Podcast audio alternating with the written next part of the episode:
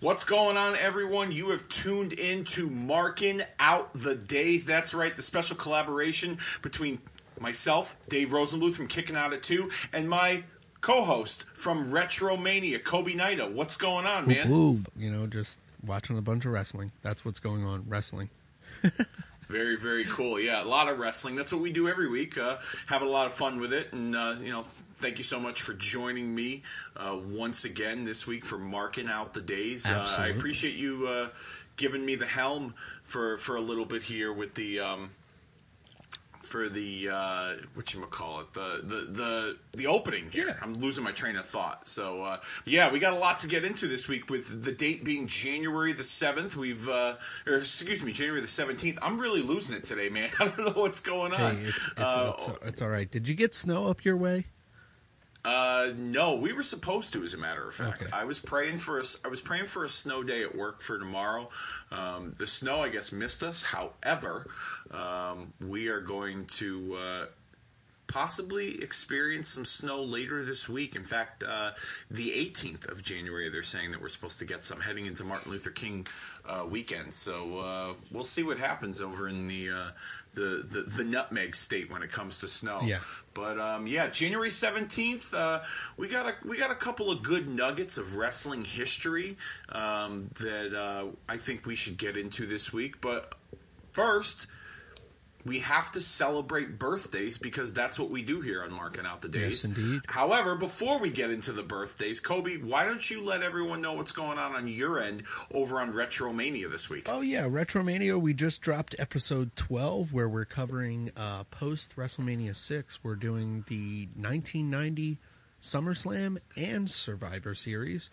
Doing some fantasy booking there. Um, talking all things Sting being the champion right now. He has just dethroned Macho Man Randy Savage in the Ultimate Challenge post uh, WrestleMania six. So this is an interesting time, and we get the introduction of the Undertaker. Um, and I just did a bunch of like cartoon covers for the uh, the season that we have going on right now. Hulkmania is dead, and uh, yeah, you can check that out on the Facebook page. I hope you enjoy it. I'm gonna be dropping the Instagram page soon, so we can have more interactive like pictures, stuff going on for this show, marking out the days, as well as everything on Retromania and kicking out it too. Very cool. Yeah, I saw. I, I caught a couple of those cartoons. I was impressed. I thought it was. Uh, I, I'm I'm into that sort of stuff. So I've uh, I, I was certainly impressed the amount of time it took, and uh, you know, for you to, for you to do that for your show. Yeah, very very cool. Thanks, man. I appreciate it.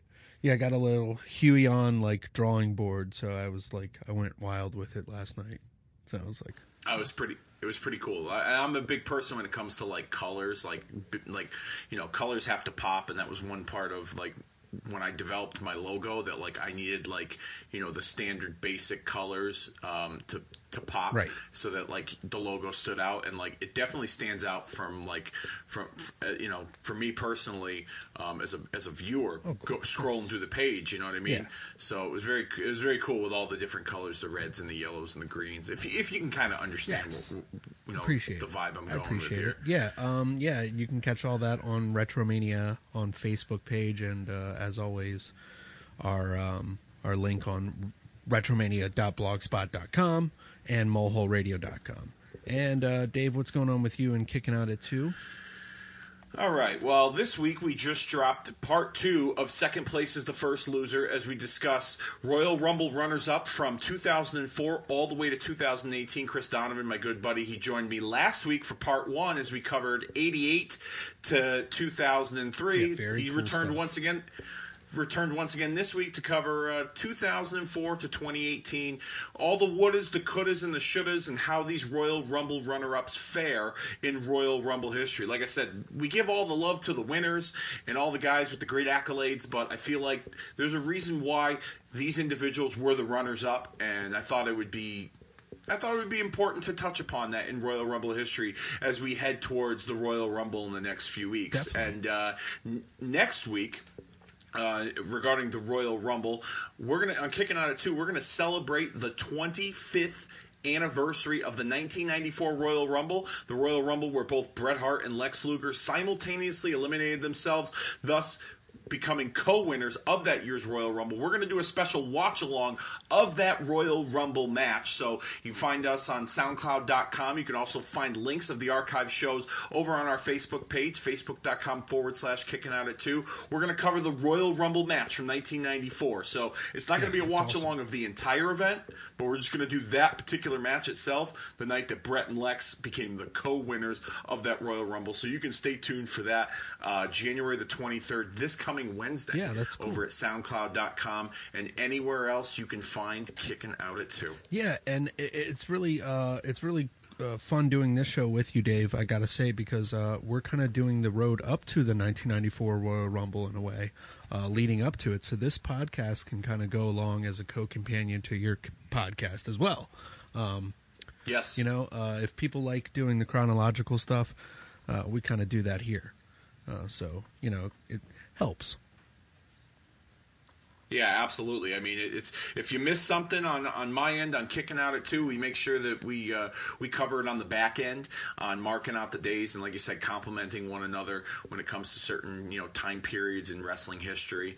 Um, I, you know, and that's in some ways, like I've told you before, and on this show, um, I try to pattern um, my show in some ways chronologically, but loosely.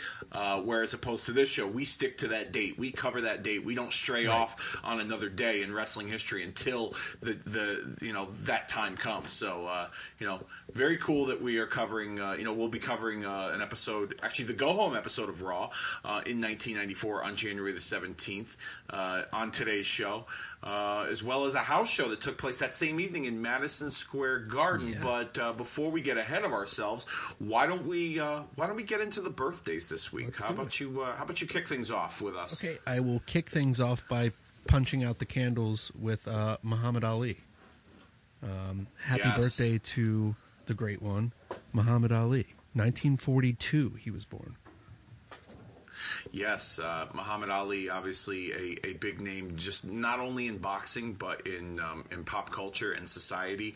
Uh, an individual who um, you know was once known as Cassius Clay, and uh, an individual who um, you know for, fought for civil rights in the United States, and uh, you know. Be, became a big name in that aspect as well as in the professional you know boxing realm and his his his numerous fights with uh, you know George Foreman and Joe Frazier and of course we you know this being a wrestling podcast some of the memorable things he had been involved in in professional wrestling mainly being the the outside ring enforcer for the main event of WrestleMania 1 Yes. uh, which most people remember him for um, You can't I'm forget the surprised actual first fusion match of uh, him and Inoki, wrestler versus that's uh, right. boxer. That's well. right. How could, that was Vince yeah. Or McMahon even the stuff uh, promoting with that. Gorilla Monsoon Yes. too, if, if I'm not mistaken. Yes, I, I completely spaced and forgot. No, about you're that. good, but yeah, Um, that's that's another reason why we're bringing him up. He's very synonymous with the wrestling culture as well. yeah, yeah, for sure. He, I know he made a few appearances in uh, uh, WCW. Um, in, I think when Hogan came in, I believe he, he was. Yeah, something like that. I believe he had a few, you know, so, small, quick appearances. But um, I'm actually kind of surprised that, um, you know, his name was not put into the the celebrity wing of the WWE Hall of Fame, uh, since that has become a regular thing in the last decade or so. Um, I, uh, I I'm kind of surprised that you know he hasn't been put in yet, but I would imagine uh, within the next couple of years. I wouldn't be surprised if he goes in this year, considering that he just passed away um, last year. Yeah. uh, that you know they put him in the celebrity wing of the Hall of Fame. But you know, Be cool to have time him. will tell. Yeah. Yeah, I mean, he deserves it. You know, if anything, like, you know, his his mainstream status um, helped attract you know mainstream viewers to watch wrestling, and especially that first WrestleMania. Um, Definitely. and I think that's what definitely helped that WrestleMania was the celebrity effect. Um, that you know, we'll, I'm sure that we'll touch upon not only in this show but on, on my show as well, kicking out at two somewhere down the line. Yeah. But you can't take away Muhammad Ali's contributions, even though they weren't there weren't very many. His contributions to the world of professional wrestling. Right. Float like a fu- butterfly, sting like a bee. Uh, stinging like a bee here too. A guy who is in the actual uh, celebrity wing of the WWE Hall of Fame, Kid Rock, born 1971. Just a side note. Um, Oh, okay, yeah, yeah. The KID. Um, provided uh, many of many a soundtracks to some uh, some uh, highlight videos in WWE. More in particular, that one I'm sure you remember it very well. Uh, that song "Lonely Road of Faith" Yes. Yes, uh, in 2002. How can I forget that? What, what the storyline was was Flair was trying to Ric Flair was the co-owner of the WWF and he was trying to uh, to to stop Vince McMahon from bringing the poisonous NWO to the WWF and he had introduced this uh, this video of the history of the company and the song behind it. It's probably it's probably the greatest uh, you know music video that I think WWE had put out with at that time Mm-hmm. um, with all their uh, so with all their stuff. They call it the WWF or WWE Desire video. Yes. So if any of you are listening and you want to go check it out, you're not familiar with it. Uh, Click on YouTube and, and write Kid Rock Lonely Road of Faith, and I'm sure you will find uh, the, the video that aired in uh, February of 2002 on Monday Night Raw. It's unbelievable, just the history of, of the, the, the company that was um, illustrated in that video and the song behind it with Kid Rock. It's, it's, it's truly a work of art. Agreed, agreed. And uh, how could we forget the uh, also "Are You Scared"? Yes. When he did the music for the American Badass, um, Undertaker, yes, that's right. it was a big moment Yeah. there for him. that was a little that for me as a fan that was a little um I, I, I didn't know how to take to that because I I was you know I'm a traditional wrestling fan like yourself and I didn't know uh, I didn't know how to take to American Badass Undertaker even though it sounded cool when he came out to the Kid Rock song um, I just didn't know uh, how how I was going to react to that, you know, version of the Undertaker character because so, I was so used to the dark side, um, you know, the the, the Undertaker. I, So, I will never uh, forget that night. It was so surreal to see him like that. Um, not the Undertaker, you know. Um, but yeah, Yeah. Kid Rock definitely a, a big mo- mo- a big part of that moment for me. Um, so yeah, happy birthday, Kid Rock. Yes, very very cool. And uh, who else do we have on the uh, the, birthday docket this Last week? but not least, I'm just going to give a big shout out to Mark Briscoe, born 1985. I'm a fan of the Briscoe brothers. Um, definitely appreciate their tag team wrestling and what they've contributed to uh, contributed to the wrestling uh, industry. And uh, there's some roughneck guys. They kind of remind me of, uh, you know, a rougher, more technical version of uh, the Bushwhackers. okay. So, and it's kind of like what we've created at Retromania on Hulkmania is Dead. We we have the Bushwhackers a little more violent, uh, like the sheep herders um, that they used yes. to be. So yeah, it, it's really cool. I, I like I like Mark Briscoe. So uh, shout outs to him. Happy birthday. Yeah, uh, I don't know too much about the Briscoes. I'm not a avid Ring of Honor follower, viewer. I try to watch as much as I can, but um, those guys have, uh, you know, in the in the the the 17 year existence of that company have been there since day Yes.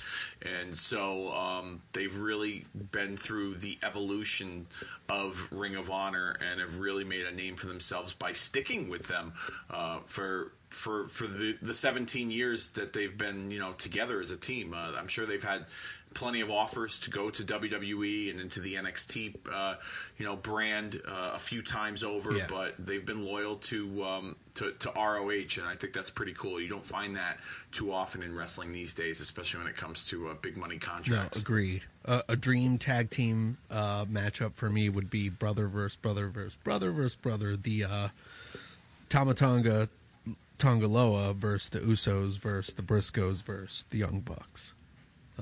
That would be pretty cool. I would I, I, I would definitely get behind that. That that would be pretty cool. I like that. Yeah. All right. Well, happy birthday, Mark Briscoe. Um, all right, let's let's move on. You ready to go to the the first noteworthy thing of our day of January seventeenth? Yeah, in 1987, a very special edition of Piper's Pit took place, where um, Rowdy Roddy Piper uh, hosted a, a special edition of the Pit with President Jack Tunney rewarding Hulk Hogan with a trophy. I don't remember if it was for like Wrestler of the Uh, Year for or having the title for three years. Okay, so he gave him a trophy for having the title for three years, and uh, I remember watching this back, you know, just recently, uh, you know, taking notes for for today's show, and uh, I just remember Jack Tunney was like, "All right, everyone, I'm gonna read what's written on the trophy," like.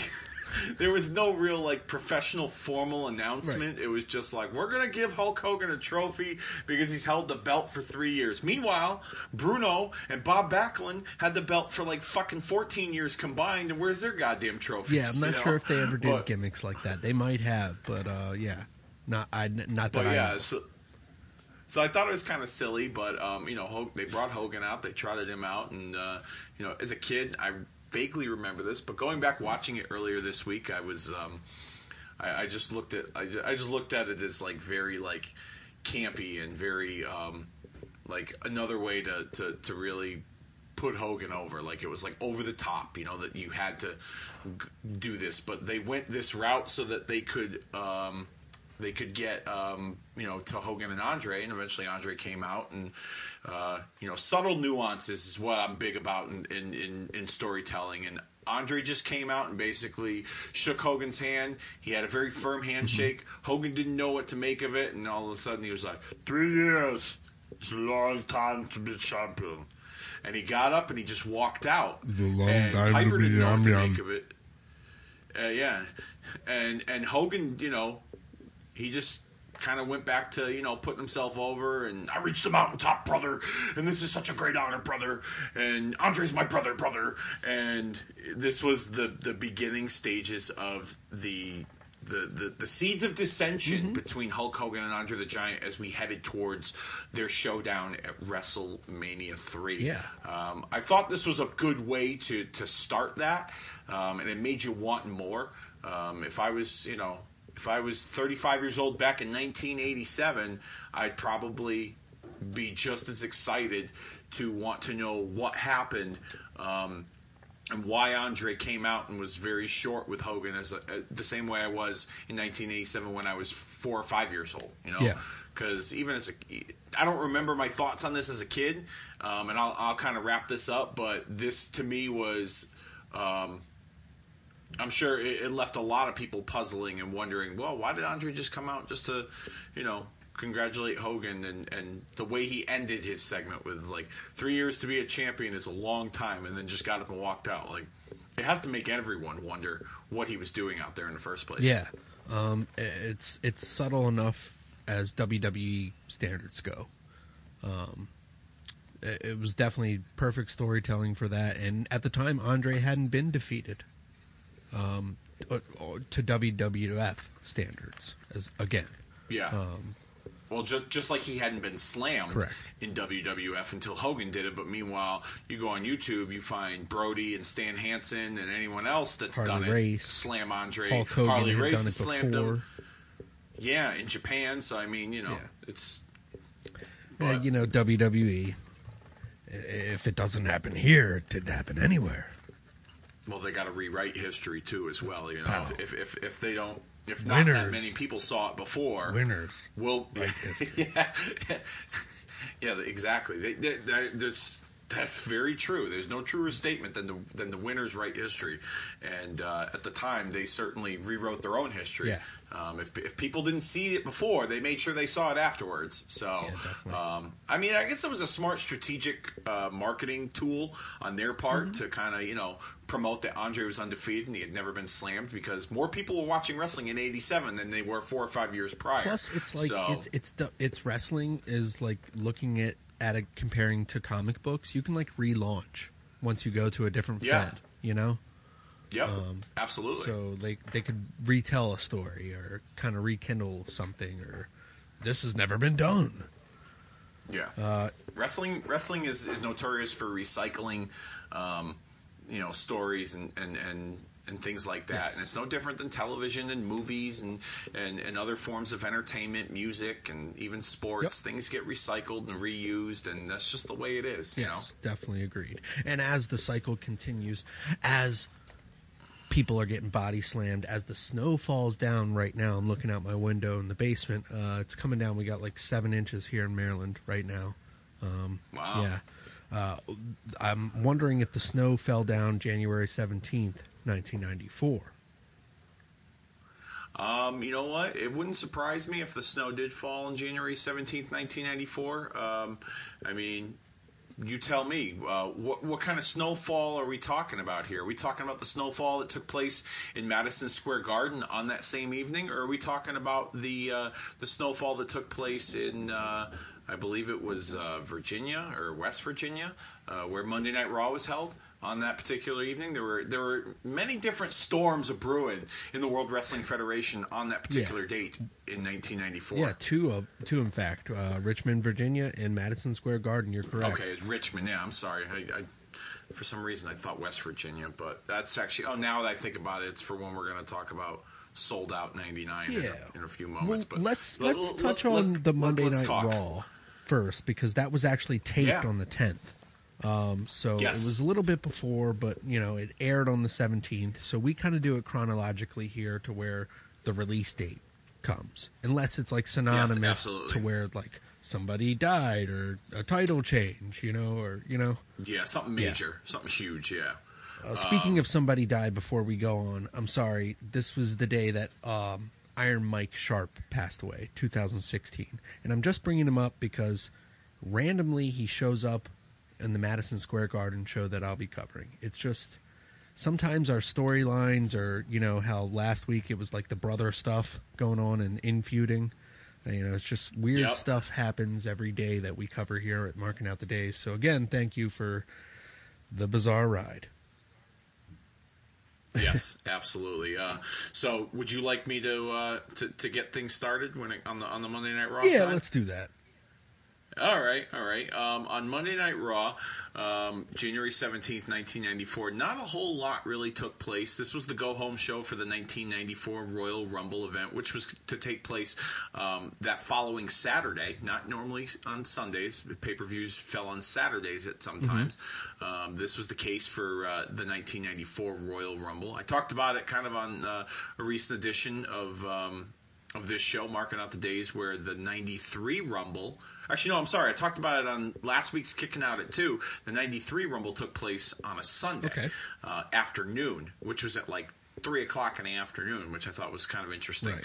But this Rumble takes place on a Saturday. This is the go home for Raw, and not too much took place. They were really hyping up the uh, the Yokozuna Undertaker casket match. Um, Yokozuna being uh, scared of the casket, and uh, you know him and Mister Fuji were in the middle of the ring. Yeah. And uh, as they were in the middle of the ring, uh, you know, Vince was t- trying to egg on Yokozuna being afraid of the casket. And you can't even say the word cat. Yeah, you can't even say the word casket. and Mr. Fuji is Mr. Fuji is like, no, Vince McMahon, you don't say casket. and then uh, and then Paul Bearer comes out with the the double wide double deep Very casket for y- Yokozuna's rotting carcass. and uh, so Mr. So Paul Bear comes out, lights her out, and uh, you know Vince is trying to get a handle on the situation. And Fuji, I'll never forget Fuji. He's like, "You Paul Bear, you make funny face. You look like you look funny face. Yes, I my Yokozuna gonna squash the casket." And he came out and um, and Vince was like, he's gonna squash the casket, and he's like, this I gotta see. And mind you, as this as this is all going on, um, an individual who was managed by Mr. Fuji at the time was also guest color commentator for the evening, Crush, um, from from Kona, Hawaii, brother. And uh, I found Crush's Hawaiian accent to be very obnoxious. Um, I don't think it's even real, to be honest with no, you. Brother. Um, I don't think it is. I really don't, I don't think, think, it is because I didn't. I never remembered Crush having a Hawaiian accent, but he was like, you know, Vince McMahon, you be quiet, brother. Yokozuna, he not for the casket, brother. And it was just like it, it, was. It was just very like obnoxious and annoying. Yeah. Although I did like the aspect of the guest color commentator each week on Raw. I thought that kind of brought something different to Raw at the time, Agreed. and I think it's some. I think it's something that WWE could implement in today's landscape, yeah. either on Raw or SmackDown, where they take a guy who's not featured regularly on TV enough. Maybe someone like a Zack Ryder or someone like an Apollo Crews or even a Titus O'Neil, and you have them just just try them out each week. Try a different guy Right. each week and see what sticks and see what doesn't. You know what I mean? And you could either develop them into a future color commentator, or you can develop them, you know, into a storyline on the main roster shows. I mean, I don't see why they they don't try more stuff like that nowadays. But I thought it was cool in 1994. You know, even even as bad as Crush was in this role, um, I thought it was interesting that he was with Vince on this show. But nonetheless, Crush is doing the commentary, and Yokozuna opens it up, and boom, there's the Undertaker out of the double wide, double deep casket, and uh, he, he he ran out of the ring, and he tripped and fell over, and then he heard the gong, and you know, Crush was like, "He tripped, brother. He tripped. Don't be afraid. What's the matter with you, Yokozuna? He tripped, brother. Uh, he- he's gonna get. He's gonna take care of Undertaker at the Royal Rumble, brother." And uh, yeah, that was. I, I mean, I remember watching that as a kid, and I thought it was pretty cool. Um, it was a fun little segment, and I was looking forward to that Royal Rumble event um, after watching that. Um, other uh, notable, or should I say, lack thereof, um, uh, situations that transpired on this edition of Raw. Owen Hart won a squash match over a jobber guy that I don't even know his Terry name. Austin. Tatanka did. Okay, Terry No Austin. relation to Stone Uh, Cold. Good thing. And, uh, you know, because if he was related to Steve Austin, he was losing that many matches, man. Whew, I don't know. Um, and then Tatanka, uh, I believe, wrestled uh, George South. George South. Yep. George South, yes. Tatanka wrestled George South and came out the victor. Uh, Diesel uh, defeated somebody else. I don't Scott remember his name. I Powers, no relation to Jim. Scott. Pa- no relation to Jim. Well, Jim was fucking pretty shitty after Paul Roma left him. So um, I can't. I can't imagine that Scott and Jim would have uh, made a powerful combination. Pun completely intended there. Yeah. Um, and then the main event was the Macho Man, uh-huh, as he went after uh, IRS, the tax man, and uh, won by disqualification after Crush, who was, I'm sick and tired of this rat disrespecting me, Brother. brother. And he got in the ring and he beat on the Macho Man. Then we kind of saw like a little mini Royal Rumble take place at the end with Tatanka and Yokozuna and Lex Luger and Bret Hart and Shawn Michaels and Diesel. They got involved, and it was a you know f- cool little way to end the show. Uh, but the the the big uh, the, the big development on this show was the ongoing uh, uh, correspondent phone calls from Stan Lane at Madison Square Garden, where he um, was giving updates to the, the, the live audience watching at home of the developments during the One Two Three Kid Marty Jannetty tag team title defense against the Quebecers, uh, which I- which I thought was a cool little. Um, a, a cool addition to the show. And going back overall, um, I enjoyed watching this Monday Night Raw. It wasn't bad. It wasn't terrible. Um, it was kind of fun to go back and watch this. What I really loved most about this, not just the Yokozuna uh, casket thing and not the end, but when they had Todd Pettengill do the Royal Rumble report. Yes. I, as a kid, I used to get so hyped for those pay per view reports, and you would hear new developments in the card, and and and sometimes you would see like the video packages leading up, and then they would announce the match, and sometimes it was like. Todd Pettengill in front of a green screen, or they had somebody in the studio, like Mean Gene Okerlund, uh, and with the with the, the the video monitors behind him. I thought that stuff was so cool. Um, and I wish they would do more of that too Yeah. in, today, in today's uh, t- today's WWE. Agreed. But uh, what was your take on this episode of Raw? And then let us l- let us all know what took place um, at Madison Square Garden that very same evening. Sure, yeah. Uh, th- I, I, like I said, uh, I agreed with you. I definitely enjoyed the Monday Night Raws from uh, 93 to 1997. I could watch those like anytime. Just throw them on. Um, they're great little two hour digestible shows, sometimes an hour, you know, uh, depending on which time slot they were doing at the time. So this is another one Yeah. that was easy to watch, uh, despite it having like jobber squash matches, but it's still fun. Uh, and Randy Savage wrestling again, um, having that match with IRS, despite it just being an IRS match, but uh, and the DQ finish, but still, it's it it was a fun Raw, and then having the the end it really capped everything off. It's like a, it was reminiscent to how they do the go home shows for the Raws now. It's like they always do that. Um, so I'm not sure if this was the first time it had happened, but uh, definitely very cool to see.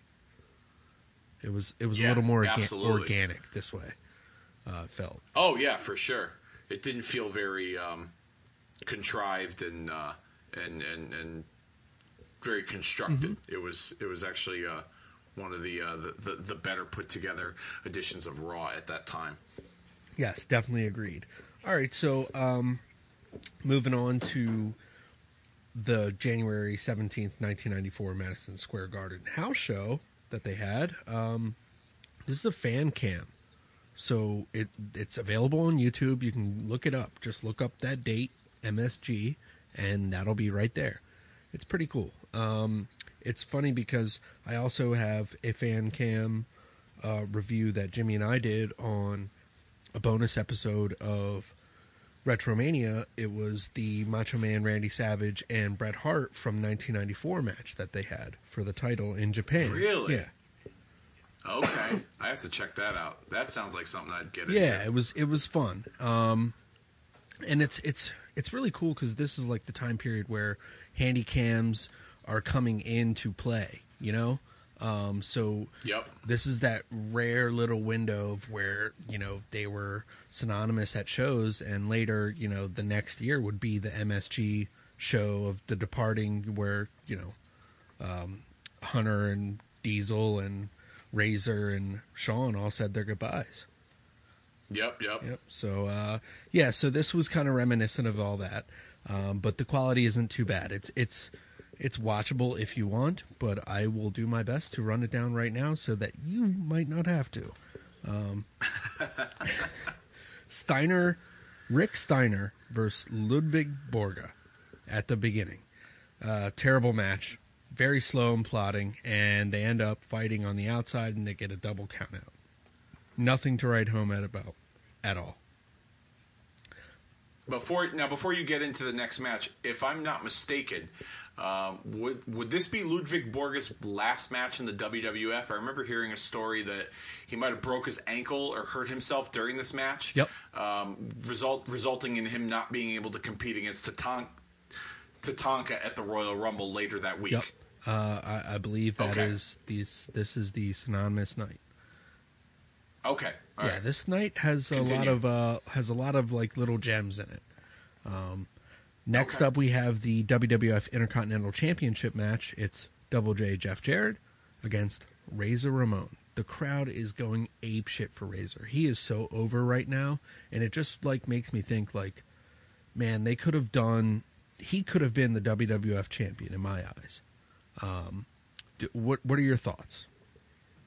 On Razor potentially being the WWF Yes, champion. 94, 95. Um, you know what? Uh, it's funny that you say that because um, he's a name that uh, I, I brought up in a recent edition of Kicking Out at Two. Always a bridesmaid, never a bride, Yes. where we discuss the greatest wrestlers to never wear the World Heavyweight Championship, and he's one of those guys that we discussed. I remember as a kid.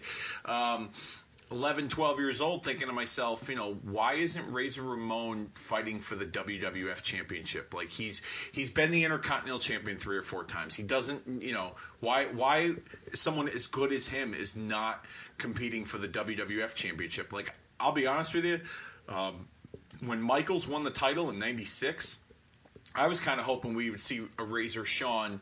Um, ladder match for the WWF title as like the rubber match to their two previous ladder matches. that would have been cool. Um, you know, in in '96. Unfortunately, um, for for for the WWF at the time, Razor Ramon Scott Hall would end up going to to WCW in May of '96. But uh, you know, I I definitely would have been behind Razor Ramon as the World Wrestling Federation champion. At the same time, though, hindsight being 2020. I understand why they didn't put him in that position. Not because he wasn't talented enough, but I feel like um, they probably felt his talents were better suited to be like the a mainstay in the Intercontinental Championship picture. to help other guys, to help them get the right. Yeah, exactly. yeah, exactly. Like Jeff Jarrett, who was fairly new to WWF programming at that time. Yes, indeed. Um, so this is like a slow plotting type match. Um, fans here at MSG um, are still hot though. They're uh, they're just as hot as the Smelling Moon Coliseum in Richmond, Virginia, that you covered. the Smelling Moon is that that was the real name, right? If I'm not mistaken. Ridiculous.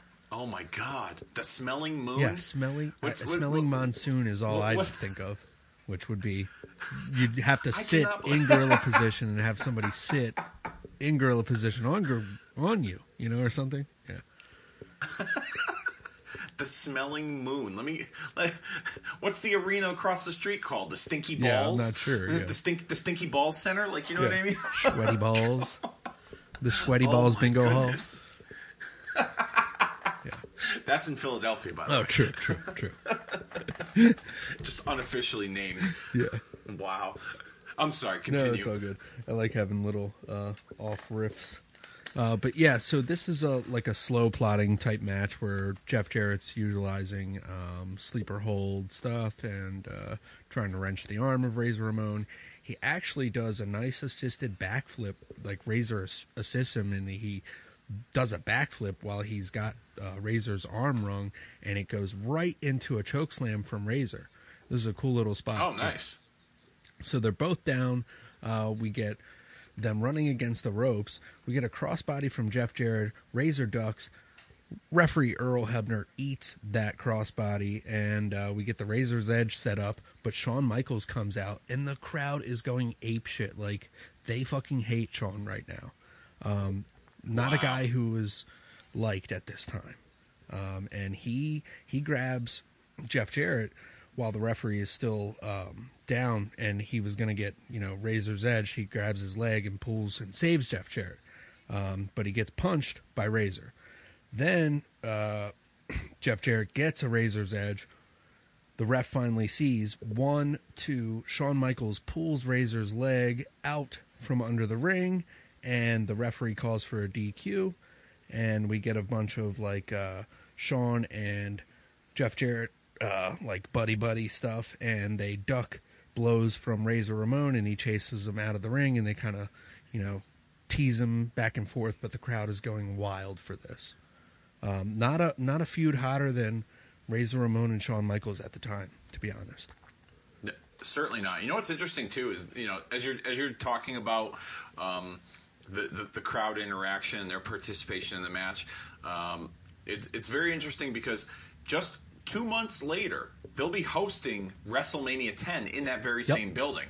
So it's kind of it's kind of ironic where um, where that storyline was headed and how it blo- how it was blown off and culminated in that very same building. I, I think that's I think that's just something interesting that just kind of popped up in my head that I was very I'm kind of fascinated I with. think the booking was done so intricately at the time.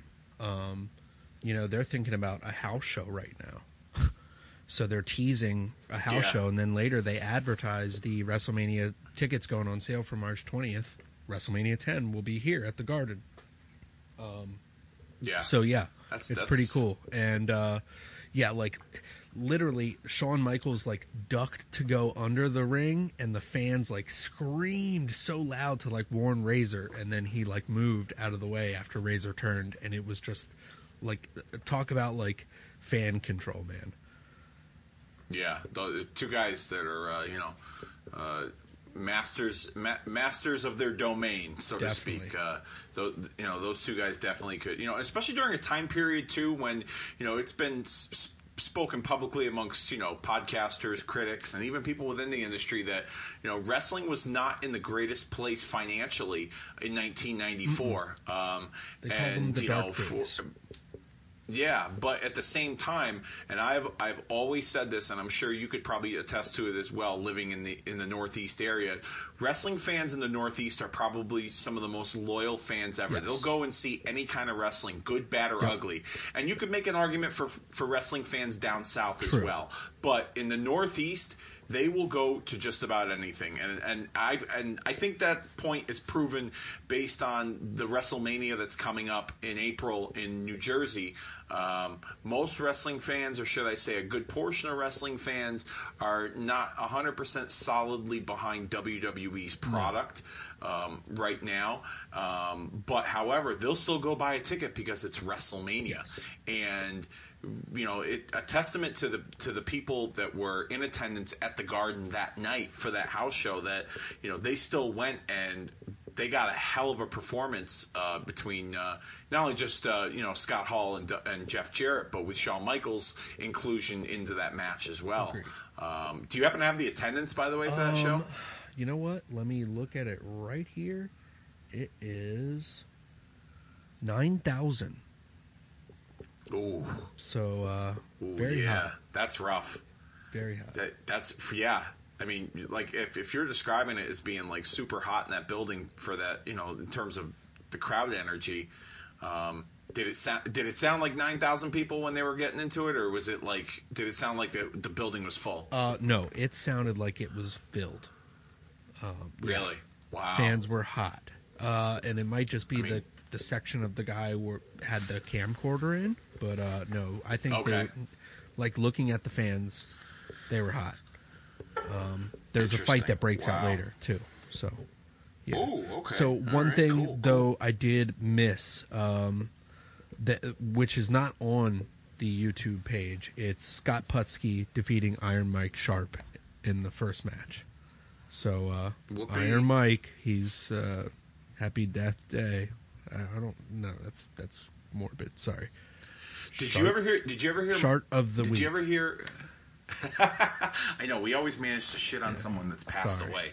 Um, did you ever hear the story about how Iron Mike Sharpe was such a, a, a germaphobe No. that?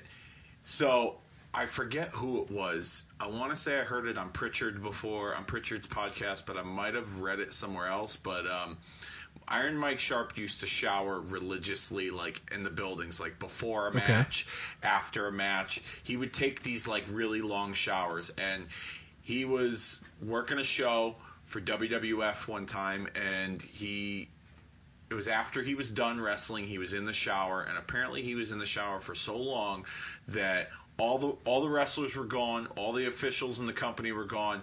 The people were leaving the building, like that work in the building, and the concessions and security, and the people that work behind the behind the scenes in the building were leaving, and he was still in the shower. They were shutting the lights off when they realized he was still showering. And then he had to get up and clean himself off, and they had to wait for him. But yeah, legit true story. I think Pritchard might have told it on one of his shows. But Iron Mike Sharpe was notorious for being like this super clean freak, um, like very, you know, germaphobe.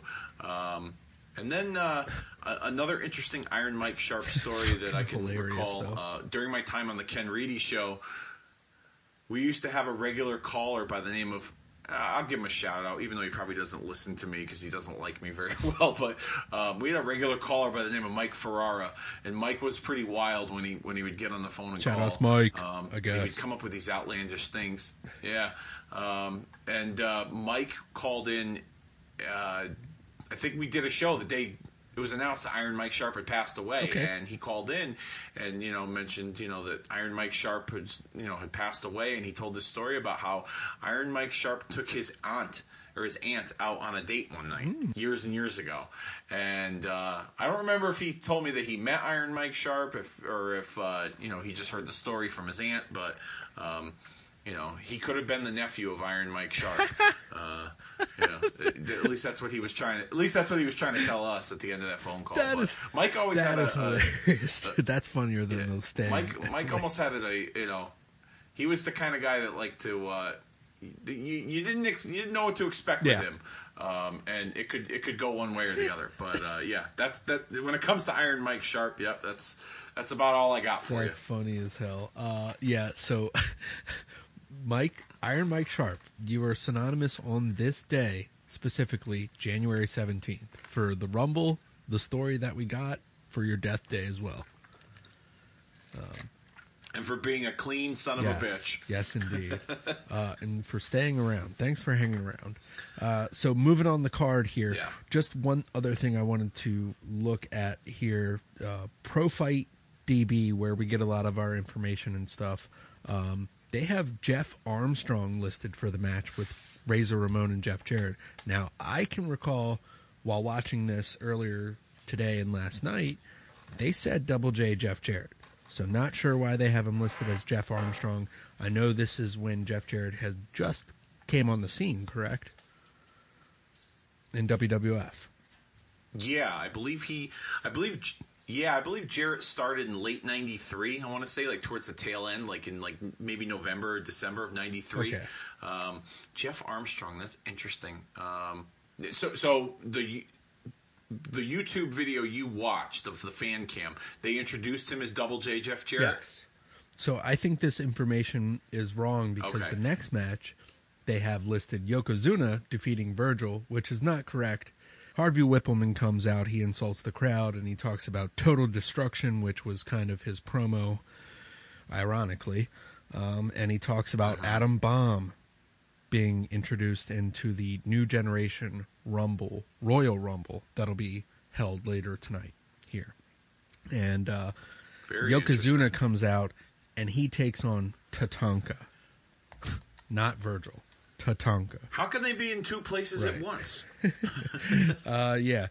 Uh, Tatanka starts out hot on the outside. Um, they're like going wild. This is actually a WWF championship match. Um, so Tatanka hits Yokozuna with a salt bucket while the referee is down. There's a lot of referee going down spots. This is a house show, so they kind of play the same note over and over again sometimes. Um, and uh, we get the visual pin with Tatanka over Yokozuna, but um, the referee sees it too late, so we get a one-two kick out. Um, Tatanka goes to the top rope. He gets knocked off by Mr. Fuji while the referee is looking at Yokozuna. We get a big leg drop from Yokozuna. One, two, three. This match is over. And uh, Yokozuna retained. He squishes Tatanka. The refs come out. They get a stretcher for Tatanka. And uh, then Yokozuna beats him Oh, with boy. the Japanese flag. Little little disrespectful there, but yeah. Which, uh, yeah, that that wouldn't that wouldn't really uh, age well in 2018. No, no, no. So uh, considering how people are offended by everything. So um, that um, that happens, and the stretcher comes out, and uh, the camera cuts, and the next scene that we have is the Mounties, plural, coming out with Johnny Polo, and uh, they're taking on the tag team champions Marty Jannetty and the One Two Three Kid. This is for the WWF Tag Team Championships. Um, we get some 10 punches in the corner from Marty and the kid. They're doing a lot of the rocker stuff right here. Um, we get a bunch of kicks from the kid. They wear down the kid and Marty, the Mounties, that is. Then we get the kid up on the top rope. Guess what? The referee's distracted, and Johnny Polo pushes uh, the one, two, three kid off, and we get a big superplex um, from the kid, from the Mountie to the kid. Sorry. Uh, and then we get that double team assisted somersault move from the Mounties. One, two, three new tag team champions. This match goes about 20 minutes. It was okay. Um, but yeah, there's a tag team title change. And again, uh, hot off the heels of last, last week's show and uh, going into your show next week about the Royal Rumble with the tag team titles. Yeah, I mean, this was a big uh, point of contention on that same episode of Monday Night Raw earlier in the evening, where the the post match uh, interview that Vince conducted with Bret and Owen was discussing, um, you know, the the uncertain uh, opportunity that they may not be able to get. Re- with the results of the, uh, the the championship match at Madison Square Garden, um, I found it uh, I found it to be pretty cool and interesting um, as a kid. You know, like I said on last week's show uh, when we talked about it, I briefly mentioned it that you know I, I was like, "What? There's two shows going on at the same time, and one of them's not on TV. Like, what's Yeah. going on?" And and so they they kind of you know um, gave us the impression that you know that something else was taking place, and then you know Stan Lane would phone it in uh, a few times during some of the matches and discuss the, uh, the what's going on, the results, and uh, I, what I found about interesting about Stan Lane calling in, he called in during. Um, I forget which match it was. I want to say it was during the Diesel match at the end.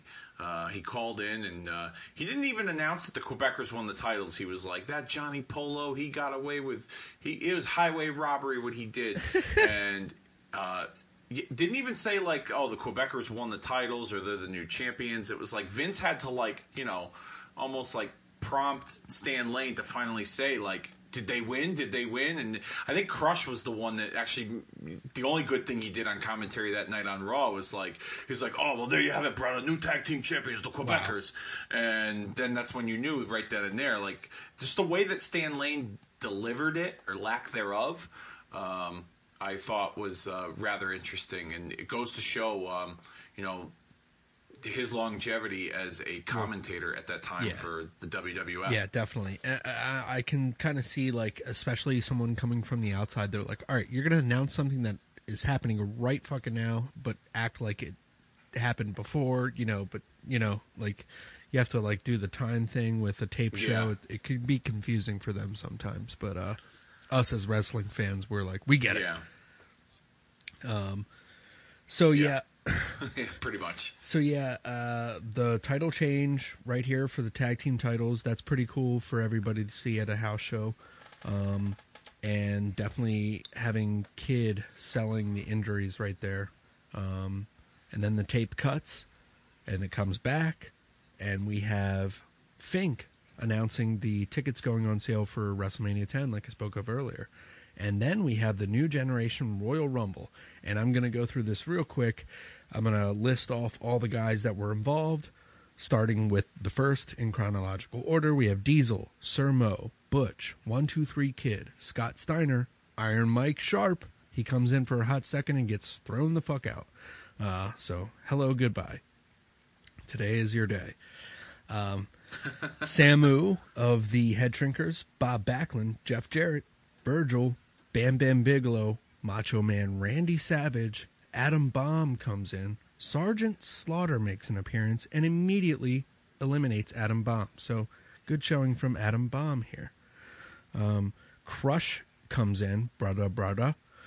Mabel, Jim Powers making another appearance. Uh, no, his brother made an appearance. I'm sorry uh, Bastion Booger, Luke of the Bushwhackers, Owen Hart coming in at number 20, Rick Martel, Bret Hart, IRS, Johnny Polo, Scott Putski, looking like the Ultimate Warrior randomly here. He's got tassels on, his hair's down covering his face. It's really weird. Um, Fatu, Marty Jannetty, Bart Gunn, 29 is Shawn Michaels, and number 30 is Doink. So, a lot of the guys at the beginning get eliminated, and we get this Royal Rumble kind of cut in half of 15 competitors, basically. Diesel runs a lot of the uh, lot of the front half of this Royal Rumble, getting a lot of uh, eliminations here, and then eventually getting eliminated like uh, a weird, weird spot. But um, yeah, Diesel gets eliminated by Macho Man, and he's like assisting his legs over the top rope because Kevin could not get his leg over that top rope. Um, funny, but yeah.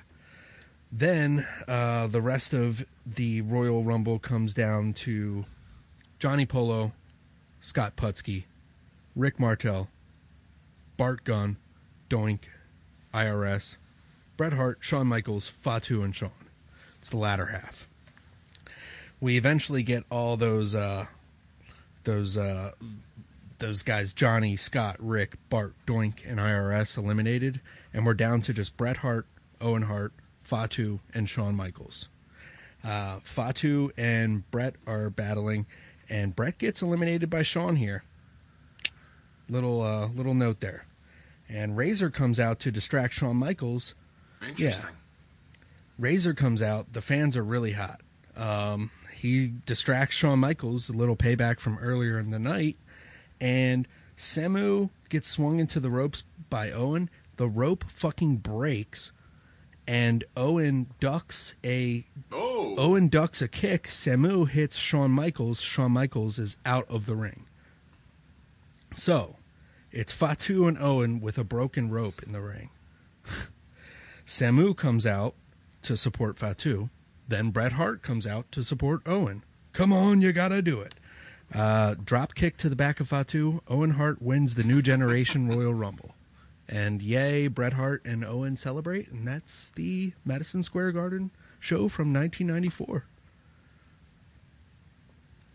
Okay, all right. You know what I find interesting about that is that um, a few things. Number one, um, the majority of those guys were in the 1994 Royal Rumble match later Yes. that week, um, with the exception of a few randoms like Johnny Polo and Scott Putski. Um, Scott, for the, the, most ultimate part, the warrior majority, Putski, it seems like. yeah. and uh, you know there was there was that, so it sounded like it was like a test run in some ways to see how the the the, the Royal Rumble match um, later that week was going to be constructed and how they were going to go through it. Uh, what's also interesting about that is the finish that you talked about. Um, you said the final four was Bret Owen, Fatu, and Shawn Yep. Michaels. That three out of those four would end up being in the final four of the 1994 Royal Rumble match later that week with Luger p- replacing Owen Hart. So I'm kind of curious, based off of what took place later that week, were the was the original thought Owen to be in the final four with Bret I think. I think. um, and Shawn and Fatu? I'm thinking Lex was main eventing a show somewhere else. They probably did three shows still at this time, unless he was a d- dark match for the Raw that they were doing that day. And Owen being a face at the time, they wanted him to go over, and Bret, instead of saying, Yeah. I don't want to win, I'll let Owen win, and that can add more to our tension of when we do split next week at the Rumble.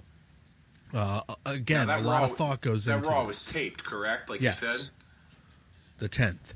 But I'm not sure if Okay. that day So- at MSG, right, so it was taped on the maybe they had a show later that day where Lex main evented or somewhere else where Lex wasn't available. Lex was not on this show at all.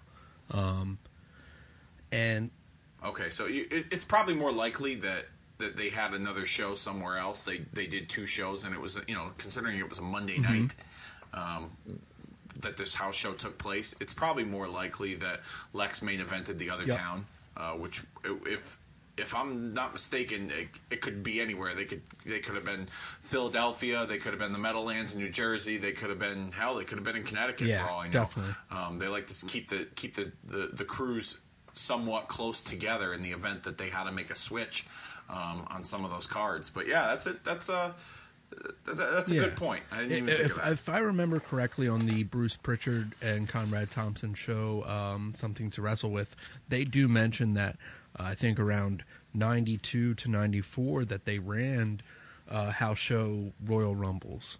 And this was kind of like one of the last ones that they would Yes. do.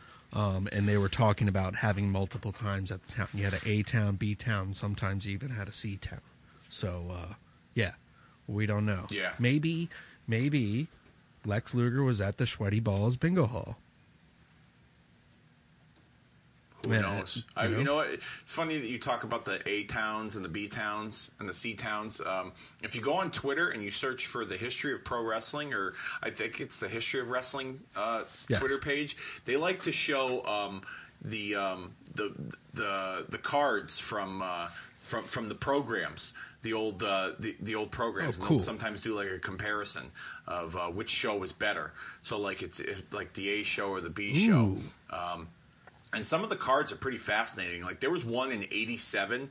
Uh, not to go off topic a little bit, but there was one in '87 with, with um, Hogan, Savage, and Steamboat against Bret, uh, the Hart Foundation, Bret and Jim the Anvil Neidhart, and the Honky Tonk Man in a six-man tag team match, and they ran the Pontiac Silverdome in the summer of '87 after that WrestleMania. They, granted, they only they only drew like 12 12 or 13,000 people and they had to obviously curtain off the, the, the majority of the building but Still um, notable. yeah Ho- I know it was pretty cool Hogan Savage and Steamboat which were three of my favorites back then so um, I, I, I'll definitely uh, maybe we could find a link for it or something and put it up on uh, put We'll it up put on in the uh, one link of, the of uh, when we post of, the you show. know, Yeah, definitely. Um, like last week's show, I posted Yeah, uh, on the. Facebook feed. I posted the match of the Fujinami and Backlund, as well as the Tiger Mask and Dynamite Kid. Yes. So um, I'd like to do that for our episodes. Um, so any content that we have, we're going to have the segment from this week. The Piper's Pit will be the featured moment from this week um, in our Facebook feed. Yes. Yeah. So uh, moving on with the day. 1999. You want to flash forward to that year? I mean, I guess, um, you know, January 17th, 19, you could hear it in my voice, I know, right? Um, you know, there's, don't get me wrong, I love doing this show with you, man, and there's a lot of fun things about it. And then there's stuff that's not so fun about it, and you wonder why. Um, and this would happen to be You one of them. WCW like presented Sold Out you want to do a 1999. podcast. Yeah. I understand. I'm sorry. But yeah. No, I'm- not not no, I, that. I, I get just it. wonder why, like, I'm, I'm just fucking with you. But um, this is one of the reasons. No, I know, I know. Um, WCW sold out 1999. What the fuck were they thinking booking this shit? Again, another thing that we've mentioned, like WCW Oh. shows, it's like they have this whole roster and then they just fuck up the card. Yeah, this is like Starcade 98 Part 2 all over again. Let's just put a bunch of guys nobody gives a shit about on this card, and we'll give you a little bit of what you like. But for the most part, we're going to present you something that's going to make you want to change the goddamn channel. so here we are. Um, luckily, I didn't buy this event. I went to someone's house who had one of those scramblers at the time to Hell watch yeah. this. And I, I'll never forget, I was sitting in a group of with a group of friends, and the opening match was Chris Benoit from the Four Horsemen against Mike Enos, who was once known as one of the Beverly Yep. Brothers in the WWF. And we're all looking at each other like, well, I knew who Mike Enos Blake. was, but a lot of other people in the room were like, who the fuck is this guy? Um, Blake Beverly, yes. And everyone's like, who the fuck is this guy?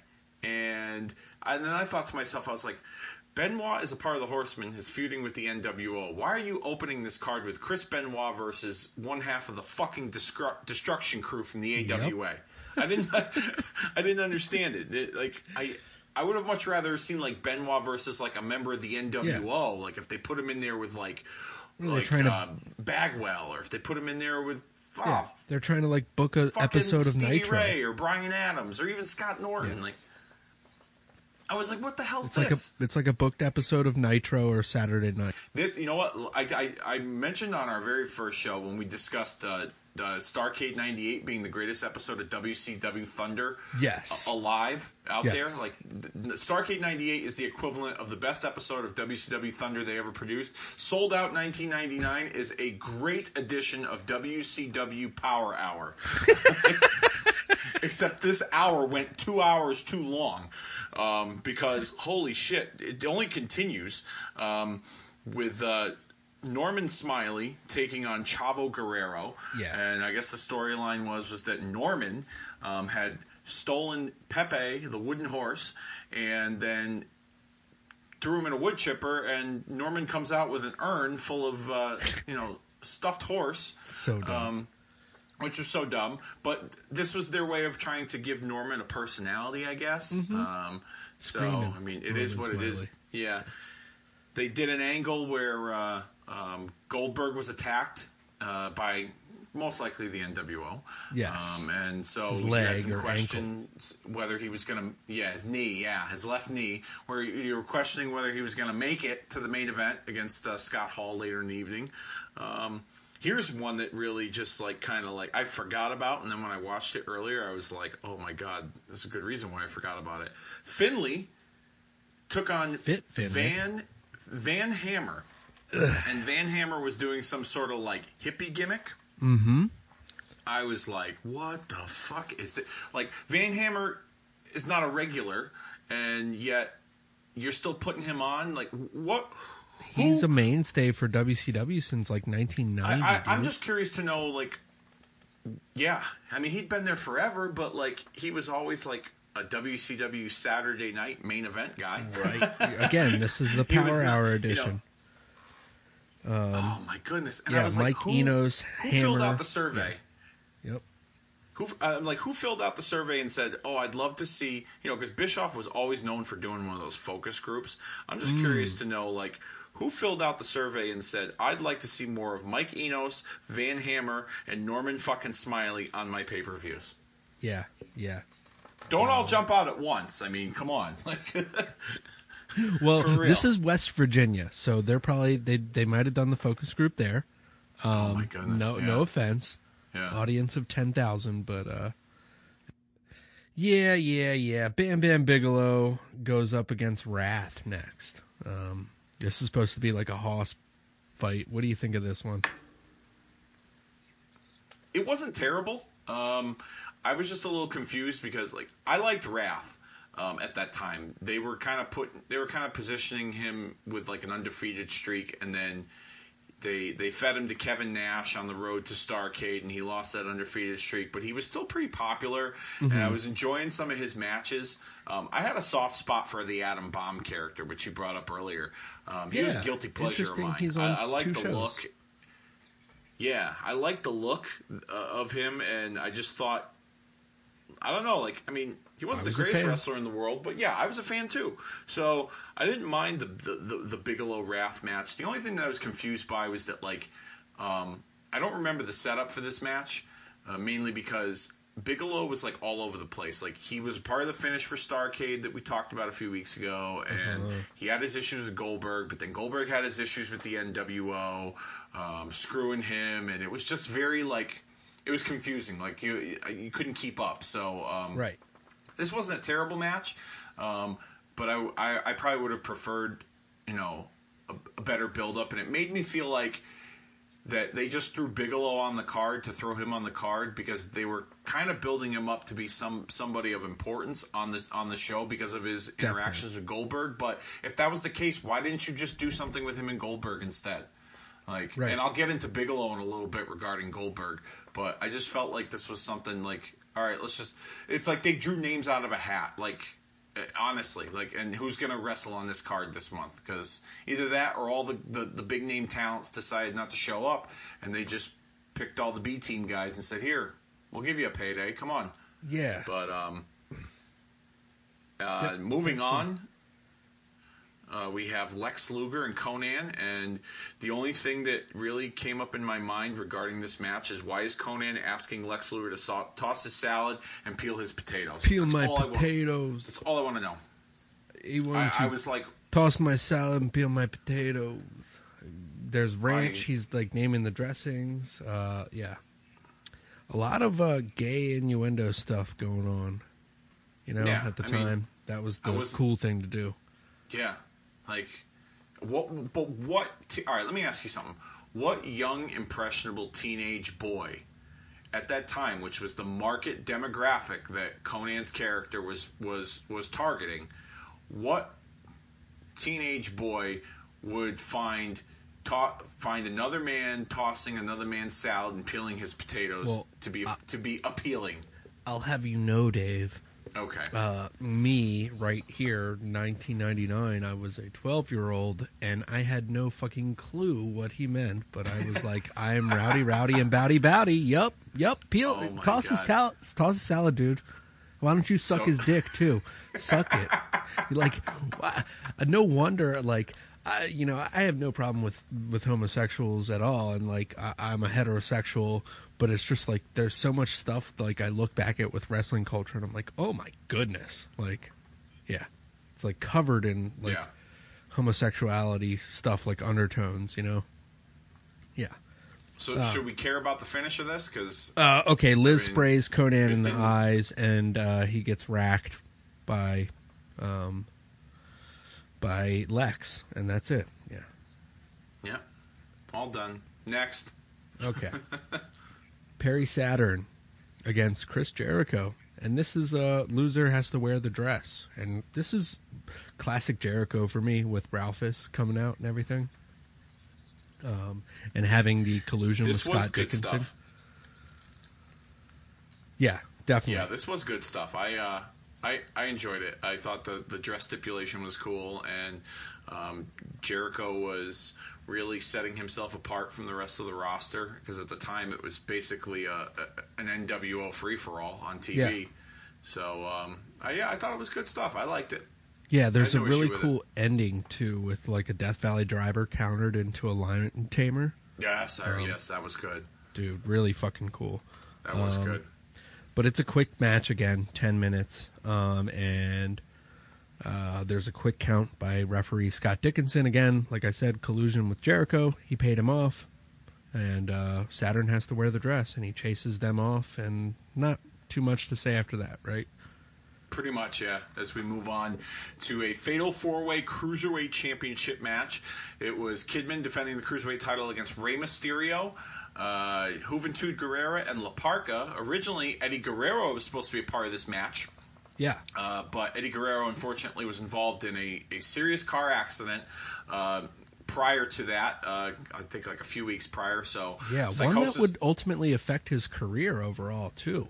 yeah, he was out of action for quite a while. Yes. um, from at, following that. But um, yeah, this match was fun. Typical cruiserweight stuff. I wasn't disappointed, um, and it really showed the ascension that they were. Um, they were that the Kidman was on. His character was on. The month prior, he wrestled two matches at Starcade, uh, defeating Mysterio and Juventud, and then defeating Eddie Guerrero in a singles match following it. And all four of these guys just brought it. It worked really well, and uh, there were times where it might have been a little clunky, um, but for the most part, the the high flying action I think made up for it. Yeah, um, there was. Yeah, like I agree. There it definitely took a couple minutes to get started in this match. Yeah. Um, You could tell like they were having like some communication or trying to just block everything out, and then once it started going, it, it, got into it in hyperdrive. The dives out um, to the outside, everybody had like their own special dive on the outside, which was awesome. Um, Juvi ends the match uh, getting hit with that shooting star press by Kidman. 15 minutes here, nearly. Um, pretty cool. Pretty cool, though. Um, you know, uh, uh, going back to, again, WCW Revenge, I, uh, you know, you had all these guys playable on that game, and you would just do your little four way battle royals, and those were always fun. Um, so this is much like one of those matches. Yeah. Yeah, Uh, definitely. And I felt the positioning on the card was interesting too. Like, because normally those cruiserweight matches, especially on a pay per view, are like the first or second match on the card. This one was pretty high up on the card. So, Yeah, um, third, third from the third from the top. not that I'm some kind of expert by any means, but like I said at the at, when we discussed this at the beginning, who the fuck thought Benoit and Mike Enos was a great way to start the show? Yeah, right. You yeah, know, like could have maybe done this with should have this. been. I mean, maybe they wanted to try something different by putting them later like on it, and yeah. much higher up on the card, but I- I would have much rather have seen this match open the show than Chris Benoit and Mike Enos, who had no beef whatsoever. Right, right. Uh, moving on, we have backstage uh, segment with Booker T. He wants a word about the Jericho Saturn match, and he challenges Jericho, and he's you know claiming he's got the referee in his pocket, and uh, yeah, they have a match on Nitro the next night, which uh, Booker T ends up winning. Yeah. I mean, I thought it was a good way to introduce, you know, Jericho into a new rivalry, even though he would still work with Saturn later on. Uh, you know, but, but you you kind of mentioned it earlier. The amount of talent that was left off this card as compared to like the guys that were wrestling on this show. Like Booker T wasn't even on the card. He was in a backstage altercation with Jericho. Why Yep. wasn't Booker T on this card instead of fucking Van Hammer? You know I mean, like, come on, like, what? Honestly, what was what were they thinking? Like I could have done with Fit Finley and Booker T. That's a classic yes. match. Yes, exactly. Yeah, you made it like if you put something up for grabs, like a shot at the at the TV, TV title, title, or you know the, the, whatever. The, you know what I mean? Like Yep. Do something to make you make you care about it. Like nobody gave a shit about Finley and Van Hammer. Nobody gave a shit about Mike Enos and Benoit. Nobody gave a shit about Norman Smiley and Chavo Guerrero. And then Right. eventually nobody gave a shit about the show in general. So No, yeah, exactly. And we're like we're kind of like dwindling out here and uh we have Ric Flair teaming up with his son David Flair. This is David Flair's first ever wrestling match going against Barry Windham and Curt Hennig. Um, so this is a f- feud kind of built off of Ric calling them Horseman rejects, Yep. um, and uh, them assaulting David and Ric, right? yeah, I mean, um, really, and this siding all with got- the NWO. Yeah, I mean, this really all got started where, like, you know, Flair took over as the boss of WCW, so therefore he was kind of going going down the, the checklist of people that have burned him in the past, and you know, could, kudos to WCW for staying, you know, keeping up with the continuity and the storytelling because Flair, you know, one of the main reasons why he wanted to get a hold of, of Curt Hennig was because of when Hennig betrayed the Horsemen a year and a half prior. Yes. So I thought that was kind of cool that they kept up with the, the consistency in the storyline. Yes. Um, and including Barry Windham, who's got history in the Horsemen. He was once a member of the Horsemen. Um, I don't know if he was a full fledged NWO member at this time. No, but, this was uh, like the schism that would go on where they would be the West Tex- West Texas Rednecks in due Yes. time. So I remember. uh, they kind of split from the NWO, and uh, But- that's that.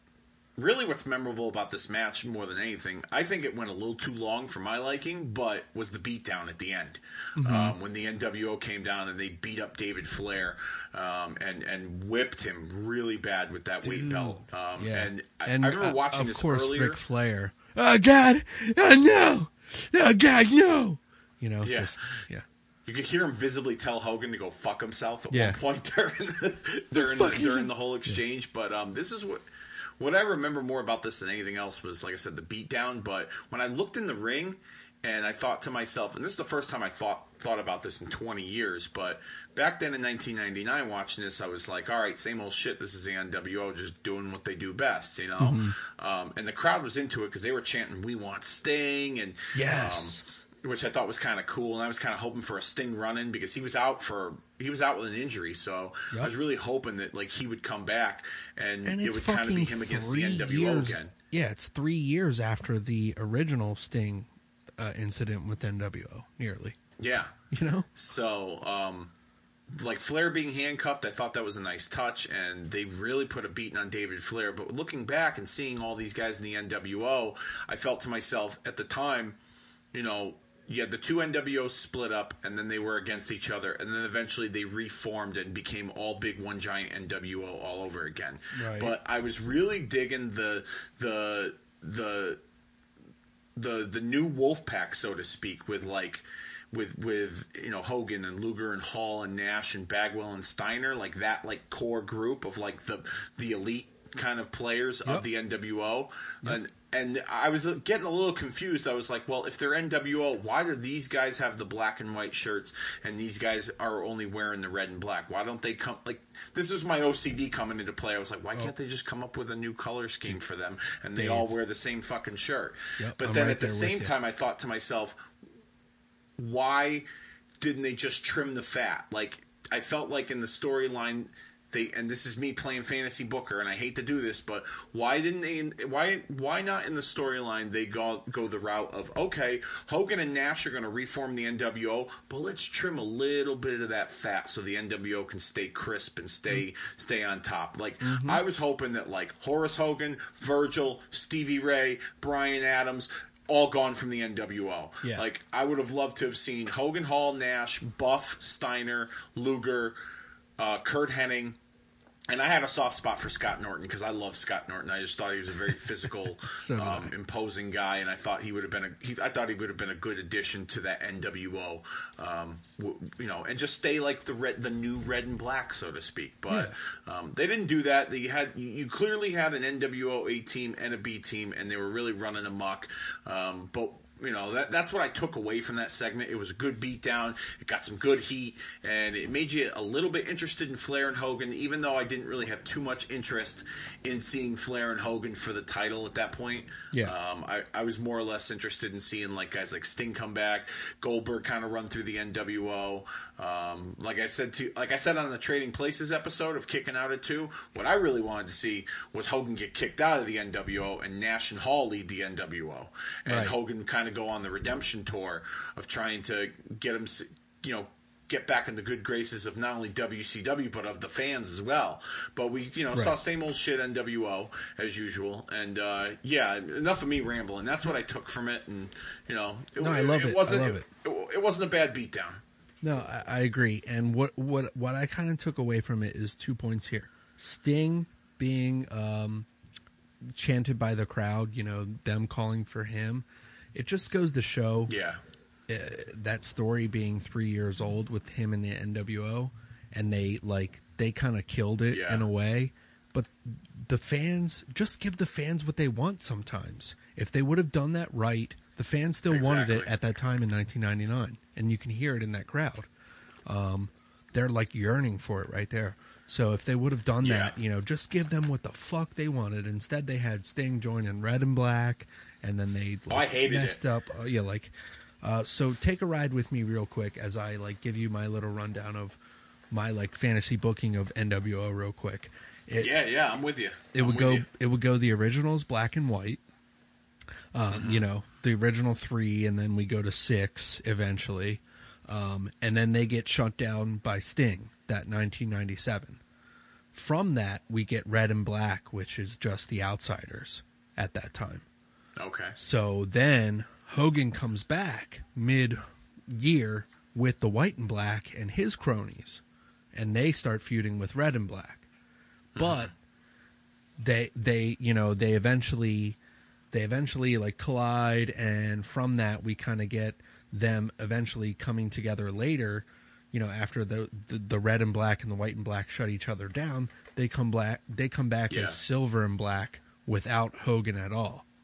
So, like, kind of the same thing. And then Hogan does his thing, vanquishes the NWO. Later, you can come back with Hogan coming back as like gold and black, or red and you know like NWO. Like if you know if you wanted to throw him back in there, like uh, just fucking around. But yeah, um, they could have done so much more, Mm-hmm. Okay. but they kind of just. Interesting. Yeah. So uh, again, the um, Yeah, NWO mess here, beating down um, Ric and David, and David gets uh, gets some good uh, lashings here. Did he ever? Yeah. I mean, Yeah. So all right, moving on. Yeah, the main event. Um, the NWO's Scott Hall uh, taking on Goldberg in a um, ladder stun gun match where the object of the match is to climb the ladder and grab the stun gun, the infamous stun gun that caused uh, Goldberg's streak to end and for him to lose the World Heavyweight title a month prior at Starcade to Kevin Nash. Yep. And uh, this wasn't a bad match. No, Um, not a, not a I- bad video package at the beginning either. Exactly. Yeah, I thought that was a good way of setting it up too, and um, even the ongoing story throughout the night of Goldberg's injury. Is he going to make it out? Um, I'm sure we all knew that that was going to happen. They weren't going to not give us the main event. Yeah, Um, old babyface. I mean that's that's trope. only something that TNA used to do, but but this this is WCW at the time. Yeah, now I'm real. Now I'm not going retro for after that comment, but um, yeah. Well, overall, I thought it was pretty good. Um, the end, you know, with Goldberg stunning Hall, and then Bigelow coming out and kind of resuming his issues um, with Goldberg and, and Hall kind of getting the last laugh. Um, I was just kind of curious. Well, where's the NWO? Uh, Right. They were out. They were out earlier. Why didn't they come out to help Hall? Like I didn't get it. Like there was no stipulation where they were banned from ringside. Where the hell did the NWO go? You know what Yeah. I mean? I just thought it was kind of they're all um, gone. Yeah, they were all gone. They all left, and it was like, all right, Scott, you take care of the rest. Um, but I, this was where I was like a little bit confused with the Bigelow situation because uh, Bigelow had, you know, for two months basically gotten involved um, with Goldberg, and they were on a collision course, and they were trying to build up to a match with the two of them. But at the same time, um, you know, it would, everything just seemed to be very chaotic from a storyline perspective. There was a Yeah. lot of moving parts, a lot of guys all over the place, and this was without Vince Russo writing for WCW at the time. He didn't have the book, but um, I I was almost as a kid, I almost remember saying to myself. Um, why didn't Flair just put Bigelow and Goldberg together as a team to try and take out the NWO? Right. And then Or, let them like, kind of get logic. at each other. Like almost like Flair saying like, "All right, you want to keep your job? You want a piece of Goldberg? You got to take out the NWO for me. I'm going to I'm to cut the the head off the snake with Hogan. You guys take care of the rest." Um and, and, and kind of go that route. But they just it was just like I said, very all over the place, um, and very anticlimactic way to end the show. Like I said, Hall kind of grabbed the taser gun, zapped them both again, and then boom, we rolled credits and we were you know Oh, we were dude, out of there. he now. didn't zap him. He he he went to touch him and he flinched and the the effect went off and it, it just it looked terrible. Oh really? I missed that. I didn't Oh. even see that. I missed that. Damn, I'll have to go back and watch it. But yeah, Very terrible. But, uh, But he oh- sold for a half a second and then he expected to get hit, so he kind of paused and waited to get hit from behind. Yeah. Oh, Overall, yeah. when it comes to this show, I uh, I'll be honest with you, it's it's a mixed bag for me. There's some there's some solid stuff in there, but then there's a lot of stuff that makes you scratch your head. And then of course, the the the, the, the guys that were even on the card in the first place and the amount of talent that wasn't on this show Yeah. was just still baffling to me. So I, I mean, if I I'm kind of if I look at uh, WCW in like a bubble, you don't need to watch this pay per view. oh God, no, absolutely not, unless, unless you have nothing else to do. Correct. with your life, so that's so we did it. We did our due diligence. That's the that's like day four of 365 out of the That's year. right. So we're done with this day. We'll never talk about that that that awful Souled Out again. No, we won't unless yeah. Well, no, we won't. We'll make we'll make it a point Yeah. not to talk about WCW Souled Out 1999 ever again. No, but next week we'll be covering Souled Out 1998, which will be cool. Um, I, I kind of yeah, preferred that yes, 1998. Yeah, we yeah we got a lot to cover next week. Um, but before we get into next week, uh, I thought it would be fitting that we kind of end this end January 17th. Um, last few weeks we've been talking about Raw and Nitro.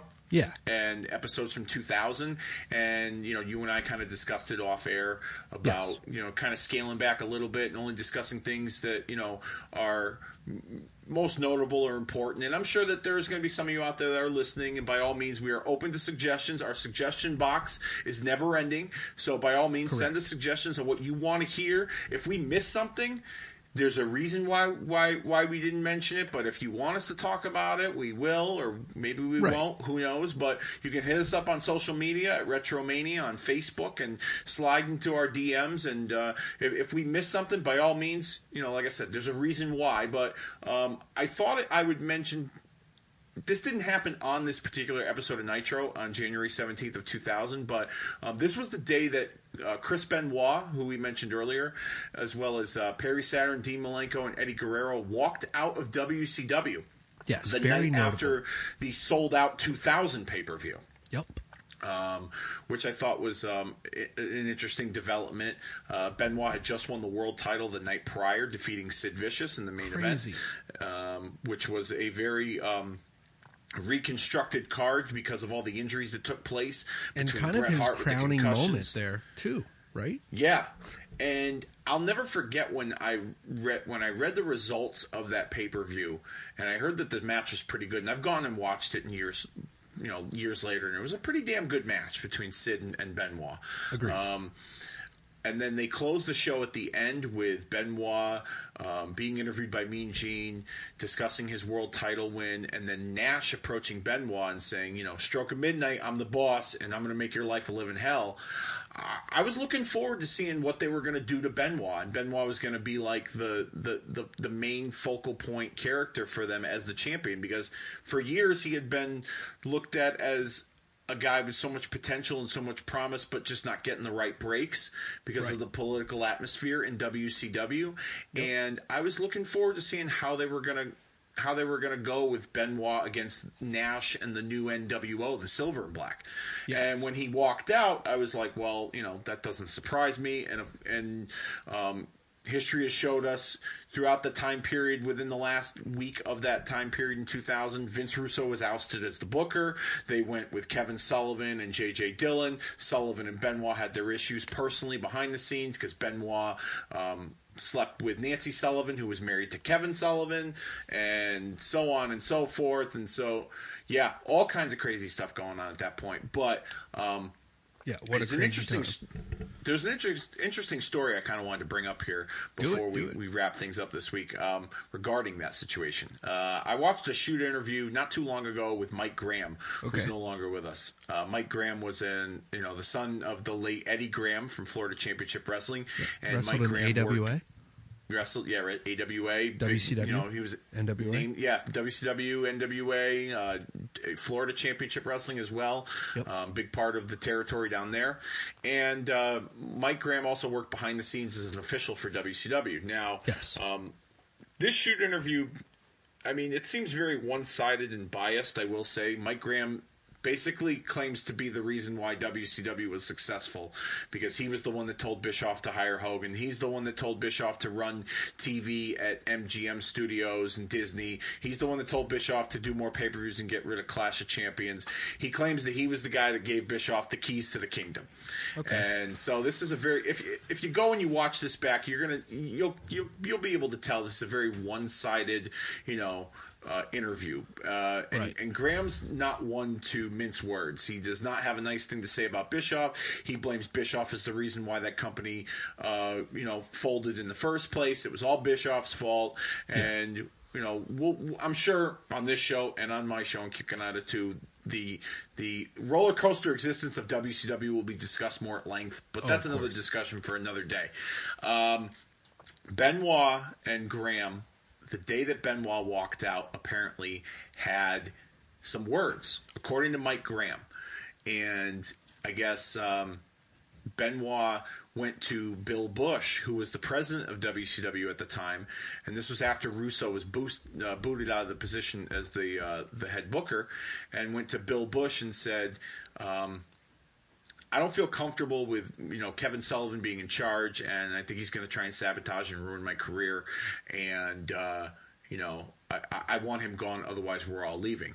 Right. And this is according to Mike Graham. Okay. And Bill Busch basically told them that um, you know I can't do that. I'm not going to fire him over you guys. You know.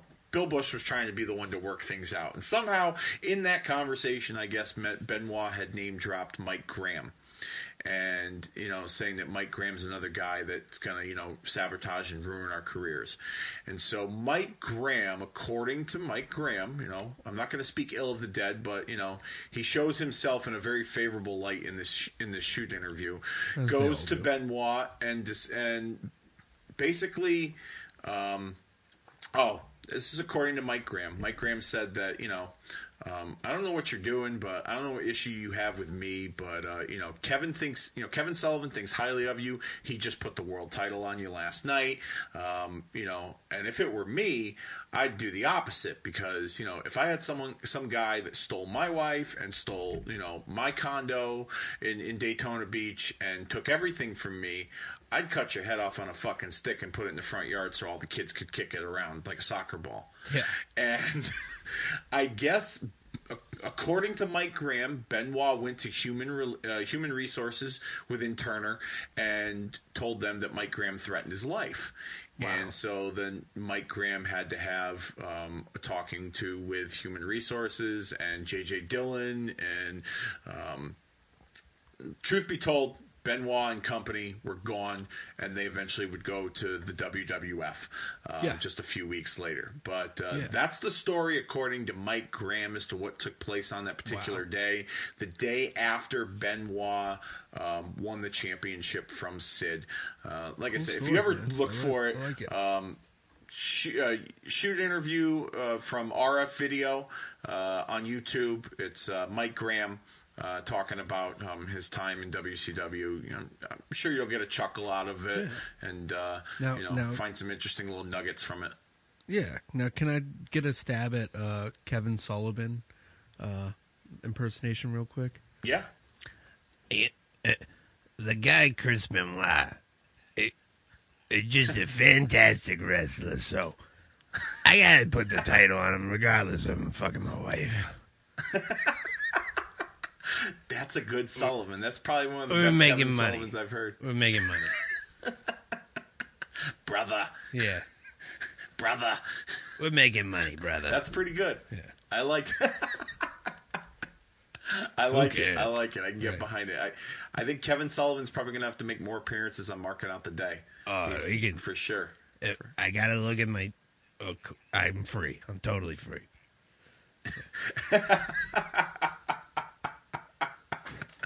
That's good. That's good, man. All right, you like want it. to continue like it. on with? Uh, thank you. You want to continue on with uh, 2000 Nitro edition? That that side story was awesome. Um, by the way, The uh, well, I mean, the only thing of, of real note was that this was like the changing of the guard in terms of the booking. So they were kind of wrapping Again. things up that Russo, yeah, again that they, that Russo was doing. So we got the end of the DDP Buff Bagwell, um, you know, storyline, which I enjoyed personally. I thought it's something Right. that could have dragged on a little longer, but they uh, they they had a match on Nitro it was the main event and. Uh, Kimberly was the guest referee, so um, they were kind of like tying up Russo's loose ends there. Uh, I thought that was some uh, some solid stuff. And then uh, the NWO was still kind of running roughshod, but this time officially, they didn't have to worry about the old age outlaws anymore. Uh, Nash was the commissioner.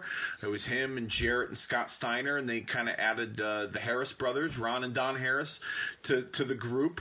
Um, and they were going to be crowning a new WCW World Heavyweight Champion. Like I said, it was that day, I believe, that Benoit had uh, handed the title over to Bill Busch and walked out of the company. Um, and that's when they set up uh, the, the storyline with the NWO and Sid, because Sid was really the only one left. Goldberg was out with an injury. Um, he had sliced his arm, putting it through a limousine window. Bret Hart was out with an injury. Um, you had all the big players out. Sting was out. I mean, everyone, you know, all the top guys that you could work, you know, that, that you could put the NWO against, there wasn't much left. So Sid was the guy, and uh, it was pretty much a changing of the guard on that episode of Nitro. That's that's really all that I um, that that I remember that was of uh, was of importance. agreed. Um, same here. Um, and that was from Columbus, Ohio. So staying in the Correct. upper northeast for this episode. Yes. Um, Yes. And moving on to the other episode of Monday Night Raw, right? Yes. From New Haven, Connecticut, in the New Haven Coliseum, uh, uh, a building that's no longer in existence that has been torn down for a number of years. I actually went to the last um, event at the New Haven Coliseum in 2002. It was the night after uh, SummerSlam 2002 when SmackDown ran a house show. Oh, wow. Um, yeah, it was actually pretty cool. I, that was the first time I'd ever went. Actually, no, I'm sorry. I went to a concert earlier that year, but um, it was the last ever event held at the New Haven Coliseum, and the main event was, uh, I believe it was. Uh, was Kurt Angle a part of it? I forget, but it was a SmackDown house show. Brock wasn't on the show. The Rock was not on the card either. But you had like the, the likes of Guerrero, Edge, Benoit, Rey Mysterio, Kurt Angle, um, names like that that were a part of uh, the the SmackDown uh, brand at that time in 2002. But this episode of Raw in 2000 um, was the go home edition for uh, the Royal Rumble, and so you had all kinds of uh, you know. Um, loose ends that needed to be tied up before you got to the Rumble. But this episode of Raw, for me personally, what I remember most about it was when the Dudleys put Terri Runnels through the table, and this was the, or was it Terri? Was it Mae? No, it was Mae Young. They put Mae Young through the table. Excuse me. Yeah. And um, the.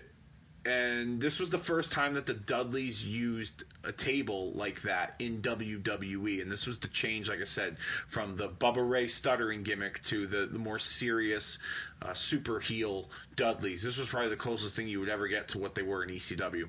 Oh, agreed, agreed. Um, yeah, that that was cool. You get a you get a decent, um, what could have been a decent match between Rikishi and Jericho for the Intercontinental Championship, um, but it, it, it was just filled with so much shit with the Chyna stuff and everything. Um, Oh, yeah.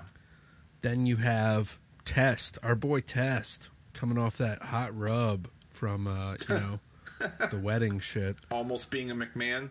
Yeah, exactly. he wins the hardcore title. Pretty cool, right? Oh, yes, that's right. Yep. Yes, that's right. I remember that now. Okay. Yeah. Right. Um, he gets uh, And the main ev- and the he gets Boss Man with the nightstick. So that was the first match on the card, and he wins the hardcore title. That's before I guess it's kind of twenty four seven, right? It was more yeah, contained I as a title. um, I believe. Yeah, yeah, it was just you know you know two guys in a match and you know sh- straight up, but you know with hardcore rules. Um, and then yeah, I think Test was the last guy to hold it before they did the twenty four seven thing, and that's that's when Crash would institute it, and the title would become you know what it's probably most known for now. Nice. Yeah, yeah. Big win for Test here, right? Um, all right. The main event: New Age Outlaws against Big Show and The Rock. This was uh, okay. Yeah, I mean, you It know, was a Raw main event. Yeah, it was a Raw main event, and you know they were trying to really build on the seeds of dissension between The Rock and The Big Show because they were the two bigger names that were going to be in that Royal Rumble match um, later on that week. So uh, it was it was all right stuff. I, I, I mean, I'm not you know, I'm I'm, I'm not you know uh, losing sleep over uh, over over watching it or not watching it, I should say. Yeah, uh, we get the tension there with The Rock and Big Show building there, but uh, yeah, they're like like we said, go home to the Royal Rumble show where Cactus Jack would challenge Triple H. Yes, for the World Wrestling Federation Championship in a New York City street fight, which. Uh, um, Madison We- Square we Garden wa- again. Yes, another garden show. But that's not a rumble we'll be covering next week. As next No. week we've we're gonna we're gonna mark the days down. We are done with January the seventeenth. Thank you all so very, very much for being a part of another edition of Marking Out the Days with Kobe and myself. I hope you guys are enjoying this this nostalgic field trip down professional wrestling memory lane each and every week. The Magic Um, School Bus of Wrestling podcast. the Magic School Bus of Wrestling podcast. That's right. We're gonna make a T-shirt out of that someday for sure. Um, maybe even a three-quarter sleeve baseball shirt. But There we go. Um, yeah, because I'm I, I'm a three-quarter sleeve baseball shirt kind of guy, especially this time of year. Sweet. Um, you know, and, and going into the springtime in baseball season. But uh, yeah, next week we've got a lot. We got a lot of Royal Rumble to discuss for you on January the 24th, Is we're going to be discussing the 1988 Royal Rumble, which was the very first Royal Rumble. We'll also cover 1993 and 1999, and we're also going to cover. NWA Bunkhouse Stampede, which took place on the same evening as the 1988 Royal Rumble. We'll probably touch upon some moments from Raw and Nitro episodes in 2000. If we don't, don't hold it against us because there's a reason why we don't cover that shit, okay? Just Yeah. want you all to know that. we kind of put you a ceiling at about 15 years of coverage 15 to 20 Yeah. years and then the notable things that are in between those 15 and 20 years we just highlighted like we did And we will also cover WCW Souled Out 1998, which was a much better show than 1999 and 2000 for sure. So Yes, we're probably going to enjoy discussing that show more so than anything else. Mm-hmm. Um, there's moments from an episode of Monday Night Raw 1994, the night after the 1994 Royal Rumble. I'm sure there's going to be some nuggets there that we're going to touch upon. And a certain former World Wrestling Federation president who will be named nameless right now. You'll have to tune in next week to find out. Has passed away on January the 24th in professional wrestling history. So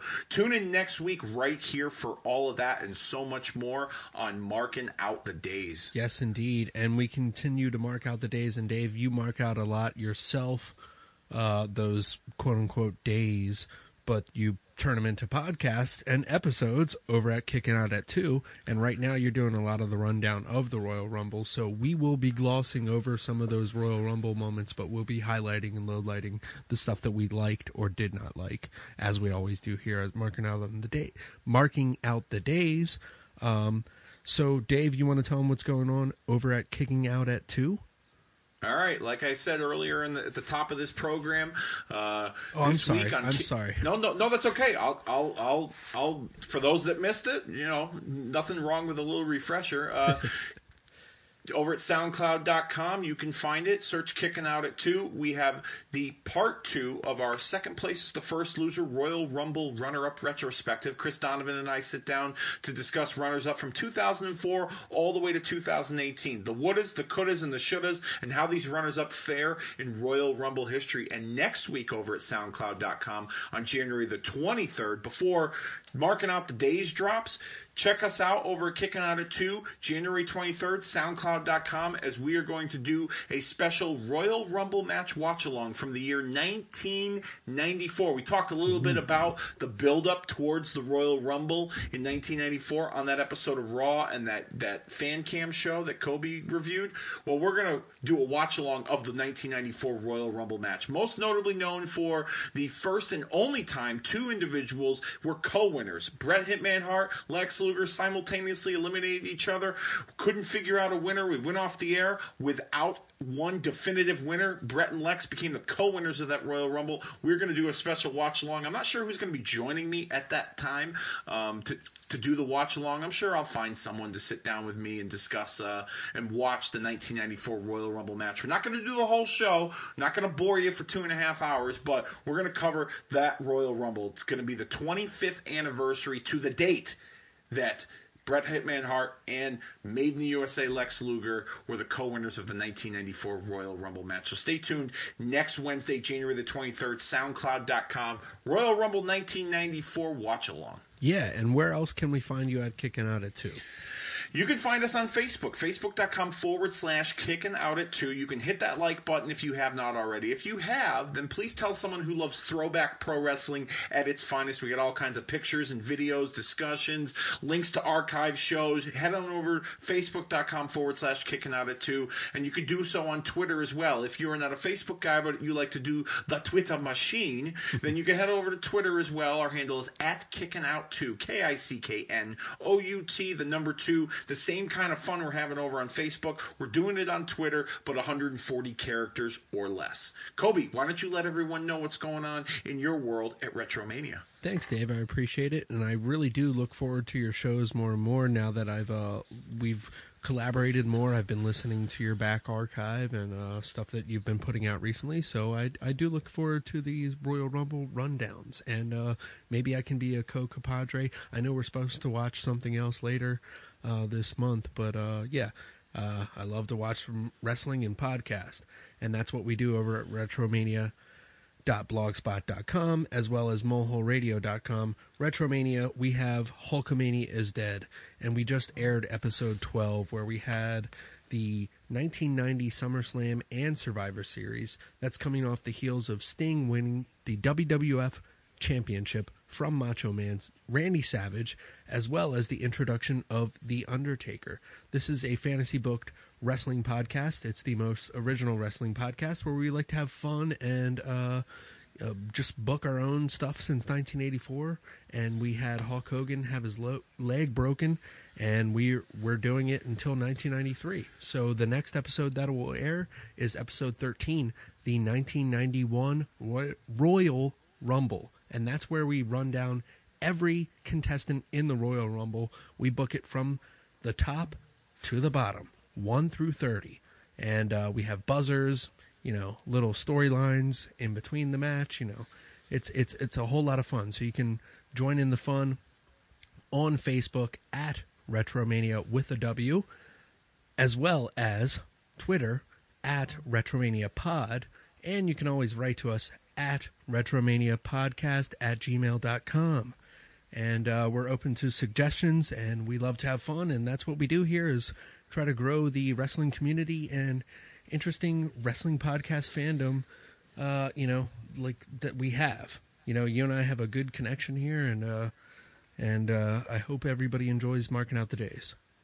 Yeah, yeah. I mean, definitely for sure. And uh, I will definitely have you on at some point in the very near future. Maybe, maybe you'll, uh, maybe you'll join me uh, for the the, the Rumble. Uh, you know, uh, the watch along. Not sure yet. I got to cool. figure out a few things. I, I know there's a few other people I talked with that might be able to do it. And, and you know me from a technological standpoint. You're in Baltimore. I'm in Connecticut. so you know, we got to we got to figure out all yep. of that first before we get to you know. Um, you know before before we get to it but like don't worry man. You're definitely going to be on future no editions of kicking out of two. You're going to be you're going to be like furniture man. At some point you're going to be like furniture that you know it, it's going to be hard to get rid of so.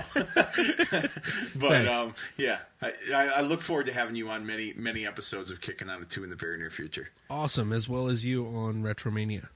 Um, uh, I need to do a catch up on Gaijin Wrestling Radio, so kind of talking about Wrestle Kingdom, the avenue that they're going in New Japan um, and some NXT stuff. I know you watched the NXT UK show uh, recently. Yes. Um, I had a yes, lot of fun with that. That was my first experience with NXT UK since the original tournament for the title, with where Pete Dunne and Tyler Bate had their classic match.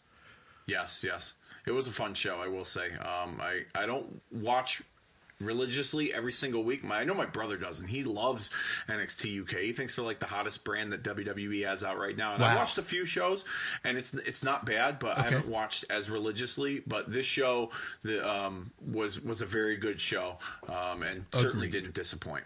Yeah, agreed. Um, so yeah, you can catch you and I on our separate feeds, and as always here at marking out the days. Uh, again, Dave, too sweet you from uh, from Maryland to Connecticut, and uh, yeah, Too sweet. yes indeed. Uh, have a good one, man. I'm gonna try to make it out to the grocery store while it's still snowing. We got like eight Oh, inches boy. here right now, but uh, Yikes! That's what she said. yeah. hey, hey, you know how I measured? Um, no. Oh kidding. boy. I had to do it three times. Sorry. Oh boy. Okay. Anyhow. On that note. Yes, indeed. All right, man. Uh, take care. All right.